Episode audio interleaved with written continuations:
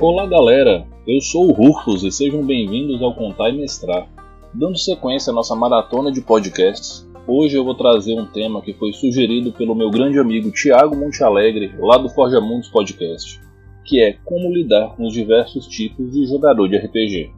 Bom, vamos começar falando que jogador de RPG é todo aquele que joga RPG, parece meio óbvio, né? Mas só que para muita gente o mestre não é jogador de RPG. E o mestre é sim um jogador de RPG, portanto, o primeiro jogador com quem você, quanto mestre, tem que lidar é com você mesmo. Quais as dicas que eu tenho para isso? Bom, primeiro ponto é não crie expectativas, porque expectativas muito grandes podem gerar frustrações muito grandes e frustração pode afundar sua experiência como mestre, impactar negativamente tanto a sua forma de narrar a história quanto o seu desenvolvimento pode deixar sua aventura bem ruim, tanto para você quanto para seus jogadores. Segunda dica que eu dou para vocês, mestres, é tenham consciência que vocês nunca vão conseguir prever de maneira completa tudo que vai acontecer na mesa, então você sempre vai ter que improvisar alguma coisa a não ser que você queira realmente restringir os seus jogadores a seguir por um único caminho de maneira arbitrária e autoritária, e isso não é nem um pouco legal,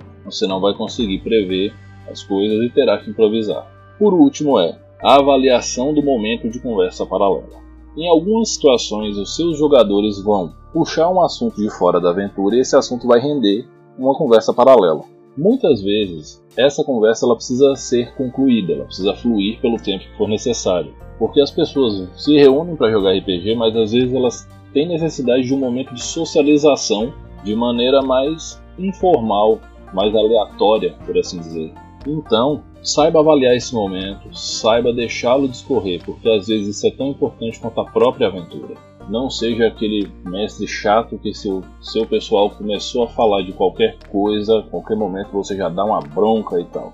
Saiba avaliar. Se realmente for só uma conversa paralela, fale com a galera. Oh, vamos falar de sair na hora do lanche. Pô. Mas se for um assunto que realmente está sendo desenvolvido e todo mundo está participando, participe também. É, às vezes é tão interessante quanto matar um boss ou desenvolver uma dungeon complexa. E agora vamos entrar nos tipos de jogador de RPG. E aí, Prontos para enfrentar as feras? Bom, nosso primeiro tipo de jogador é o jogador advogado de regras. O advogado de regras é aquele cara que ele leu todo o livro básico do sistema e todos os suplementos que estão sendo utilizados para aquela aventura, caso estejam sendo utilizados. Ele vai cobrar que as regras sejam executadas ipsis em tempo integral, a menos que já tenha sido informado a ele que certas regras serão abordadas de maneira diferente. Bom, num português popular e bastante direto, um jogador advogado de regras desenfreado é um pé no saco, porque ele pode simplesmente começar a cobrar a todo momento que o mestre reveja uma regra, repense tal ação em cima de uma regra, e regra para cima e regra para baixo, e o jogo para de ser um jogo de contar histórias e passa a ser um jogo de debater regras. E isso não é legal na maioria dos casos. Bom, existe um, um truque né, para você tornar o seu advogado de regras uma peça muito interessante na sua mesa, que é você valorizar tudo que ele aprendeu quanto regras. Transforme ele na sua referência rápida no sistema em vez de ficar se batendo com o livro para cima e para baixo procurando aquela regra específica ou aquela magia, vire para ele, ele e pergunte: Meu advogado de regras, onde é que está a regra X? Onde é que está a magia Y? E ele vai saber te responder e com um grau de precisão enorme, creia. Essa atitude simples vai fazer com que o seu jogador advogado de regras se sinta recompensado por ter gasto tanto tempo e energia para aprender todos os detalhes, nuances e outras coisas do estilo do sistema de regras que você está jogando. Bom, na sequência, nós temos o que eu chamo de atacante desvairado. É aquele jogador que fica eu ataco, eu ataco, eu ataco, eu ataco, eu ataco, e é só o que ele sabe fazer. Ele só quer lutar e ele só quer atacar. Bom, esse cara, ele é um jogador bem simples de lidar, porque cada vez que você colocar um combate na aventura, seja uma briga de taverna ou uma batalha campal, esse cara tá feliz. E a forma de você lidar com ele de maneira mais simples é mostrar para ele que situações fora do combate também são importantes. É valorizar as cenas de não combate. isso vai fazer com que ele reflita sobre o personagem dele, porque com o tempo ele vai notar que dentro de uma aventura a maior parte do tempo você está fora do combate, não dentro do combate. E aí ele vai notar que o personagem dele é pouco útil, se não completamente inútil, fora das situações combativas. Então, esse jogador vai começar a repensar a postura dele. Não significa que ele vai deixar de ser um grande combatente e ter grande prazer jogando combates. Mas ele vai compreender ao longo do tempo que ele não pode sair socando todas as pessoas da cidade, porque ele vai acabar preso em muitas situações, arrumar um monte de inimigo desnecessário. E nas explorações ele vai entender que sair socando paredes só vai resultar em braço quebrado e coisa do tipo. Né? Forem paredes de qualidade.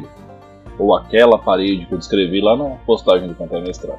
Bom, Fora isso, você pode desenvolver o combate, a razão do combate desse personagem, desse jogador. Isso vai fazer com que ele parta de algo teoricamente simples dentro da toda a visão do RPG que é o combate, e ele começa a expandir. Aí você vai trabalhar com ele como fazer o conceito do personagem. O personagem é de uma tradição de guerreiros, é um mercenário que aprendeu a lutar na rua, ele é um lutador de boxe, ele é um monge, ele é das forças especiais, qual é o estilo de luta dele? Duas armas, um arma e um escudo, esgrima de pirata, ou ele luta o Kung Fu do bêbado.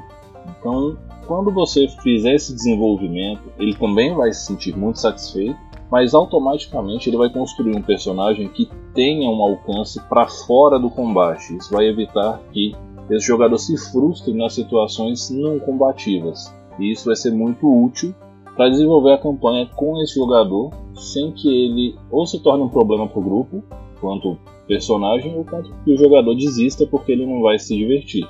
Dando sequência, a gente tem o jogador ausente, que ele engloba dois tipos de jogador.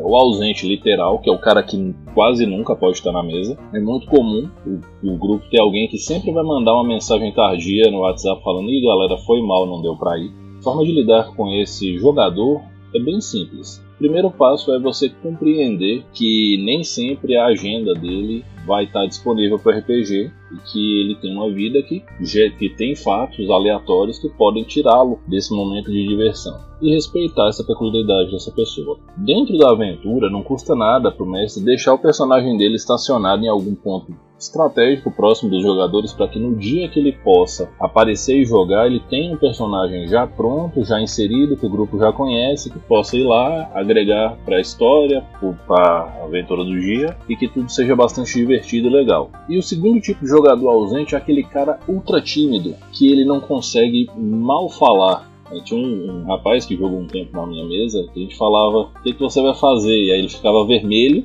e ele balançava a cabeça negativamente. Aí falava: Você vai fazer fotossíntese então. Era uma brincadeira e ele até gostou disso, até brincou com isso posteriormente, mas a gente veio descobrir que ele se sentia muito retraído. A mesa era um bando de desconhecidos, com exceção de um player que era colega dele de colégio. E até ele se sentir à vontade, demorou muito. E isso pode acontecer em várias outras mesas. Então, se esse jogador ele é um ausente presente, ele é um ausente que, ele é, que a ausência dele é baseada na não ação, na não interação, observem se é a timidez e a forma de lidar com, com esse jogador é respeitar o espaço dele e abrir cada vez mais a receptividade para que ele sinta-se à vontade no grupo, né? tentar acolhê-lo. Com o tempo ele vai se soltar. O próximo jogador é polêmico, é o famoso combeiro, que a gente diria combeiro safado. Mas, bom, eu não preciso esconder de ninguém, eu sou um combeiro, eu jogo com meus filhos, Gabriel e a Helena, e os dois também são combeiros, porque aprenderam comigo desde pequenos.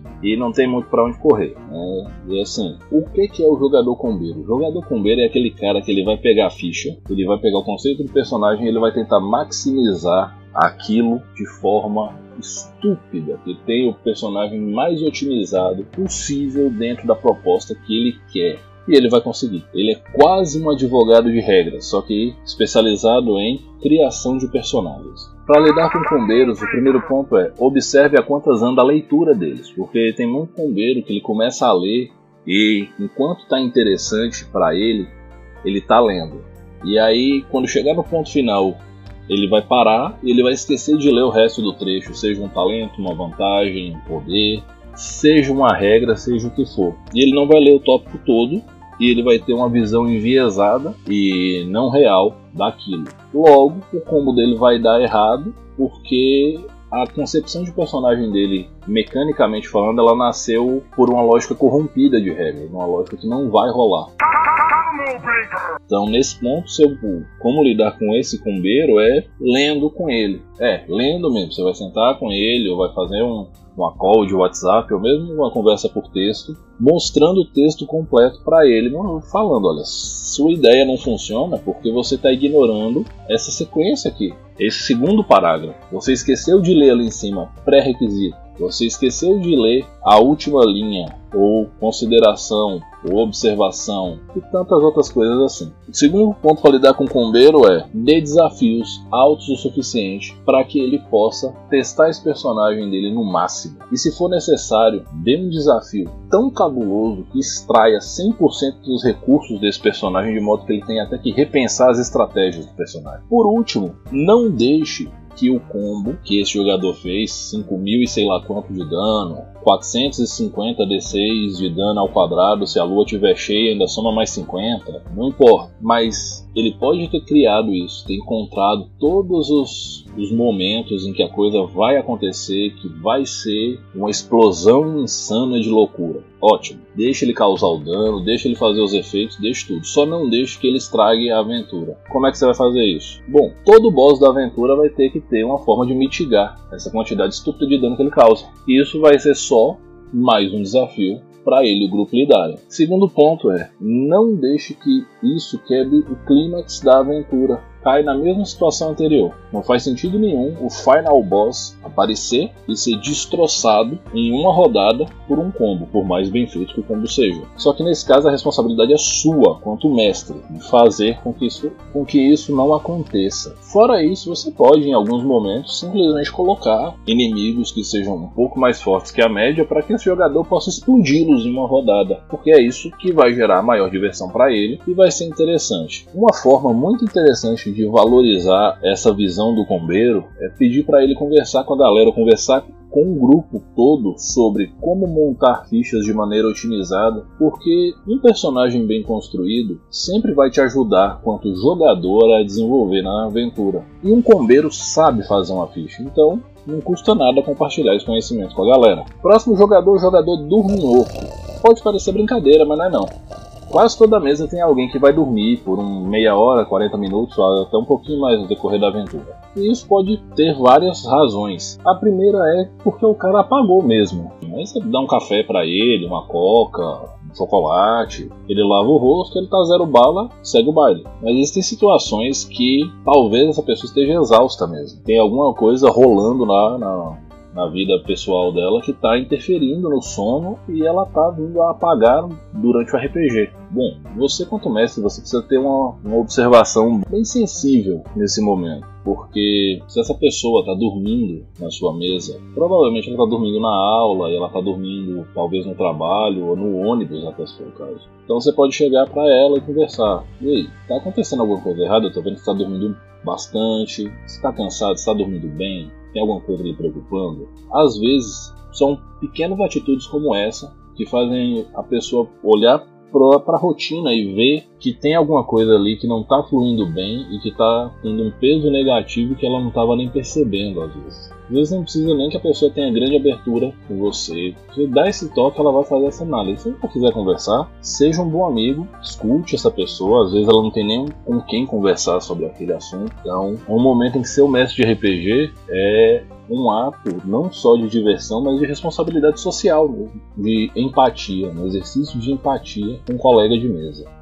Bom, a gente tem uma, um jogador que ele combina algumas características que são bem engraçadas de se olhar de fora e bem problemáticas dentro do jogo. É o jogador onipresente, onisciente e monopolizador de mestre. Esse ele é o cara que ele quer que o personagem dele faça 15 ações em um único turno. Ele quer ter ciência de todas as ações de todos os personagens da mesa, por mais que eles estejam separados por quilômetros de distância uns dos outros. e ele acha que você tem que dar atenção só para ele. Então ele vai começar a falar. Ah, eu vou abrir a porta enquanto eu vejo o baú, procuro armadilha, conjuro magia, ataco o Goblin. E aí, lá na outra cidade, tem uma pessoa conversando com o rei e ele tá dando palpite na conversa com o rei. E enquanto isso, ainda tá conversando sobre o último episódio de Demon Slayer que não foi do gosto dele, com um jogador que chegou atrasado e não entrou no, no, na play ainda. Bom, não tem muita solução além de você impor limites a esse jogador. Olha, você tem que falar para mim o que, que você vai fazer em duas sentenças. Para quem joga Pathfinder segunda edição, isso é muito mais simples, porque o sistema fala: você tem três ações por turno seu. Então o cara falou: vou fazer tal coisa, vou abrir a porta. Você já mostra um para ele. Fez uma ação. Vou andar para dentro da sala, duas ações. Vou atacar o Goblin, três ações, acabou o turno, passa, pronto, já era. Em sistemas onde a contagem de tempo e a complexidade das ações ela é mais subjetiva, você vai precisar ponderar sobre o quanto esse jogador pode fazer, principalmente porque se você vacilar, você vai ficar entretido com a explosão de criatividade a cada turno que essa pessoa tem e corre o risco de você passar bem uns 40 minutos mestrando só para ele, aí a galera vai dispersar, todo mundo vai pegar celular, vai querer jogar Magic, assistir um anime, e isso não vai ser legal. Por último, é importante salientar alguns detalhes. Bom, o RPG é uma atividade social. Toda atividade social, ela tem como valor fundamental o respeito. Então, antes de iniciar o jogo propriamente dito, na sua sessão zero, converse com seus jogadores sobre o que pode ou não ser tratado dentro do jogo, porque você pode cair em uma narração que dispare um gatilho bem ruim e desagradável para uma pessoa. Crie uma espécie de botão de pânico, se for o caso, para que faça a interrupção se começar a tratar de um tema que seja ruim para alguém. E isso eu estou falando dos aspectos de dentro do jogo. Quando a gente está falando da convivência da mesa, é importante salientar e importante escrito em caixa alta e em negrito, com a fonte mais chamativa que você possa imaginar, que o respeito ele tem que estar acima de tudo. Não tem outra forma de colocar. Não há lugar numa mesa de RPG, não há espaço numa mesa de RPG para intolerâncias de qualquer natureza, seja ela alguma forma de sexismo, racismo, intolerância religiosa, xenofobia. Se for o caso, combina com a galera. Olha, futebol, política, religião e gosto por animes, ou seja lá o que for, não vai ser debatido aqui porque isso pode gerar uma briga. Gente, o termo xenofobia, ele no sentido mais literal é a intolerância em relação a tudo que é diferente de você. Quando você pensa por esse lado, xenofobia ela é tudo aquilo que você não quer na sua mesa de RPG. Porque você quer que todo mundo se divirta e você quer se divertir. Então, não dá para fazer piada com a situação social de alguém, não dá para fazer piada com a condição familiar de uma pessoa, com a religião do coleguinha, ou seja lá o que for. Essas coisas não devem ser postas dessa forma. As pessoas têm suas histórias de vida, têm suas dores, têm seus amores, e tudo isso deve ser respeitado. Não significa que alguém é melhor que alguém, na verdade significa que todo mundo tem um lugar onde o calo aperta e que o pacto da mesa tem que ser de ninguém pisar no calo de ninguém. E isso é uma coisa que tem que ficar claro entre os jogadores. As pessoas podem ser tão diferentes entre si o quanto for necessário. Afinal de contas, é assim que nós, quanto seres humanos, somos. Só que entender essa diferença, respeitar o limite, principalmente quando a gente está falando de um aspecto que ele tende ao emocional com muita intensidade, então vamos respeitar a diferença do coleguinha para não a gente não transformar a nossa atividade, nosso hobby tão querido em uma atividade de massacre do outro. Ah, pouco, você tá dramatizando demais.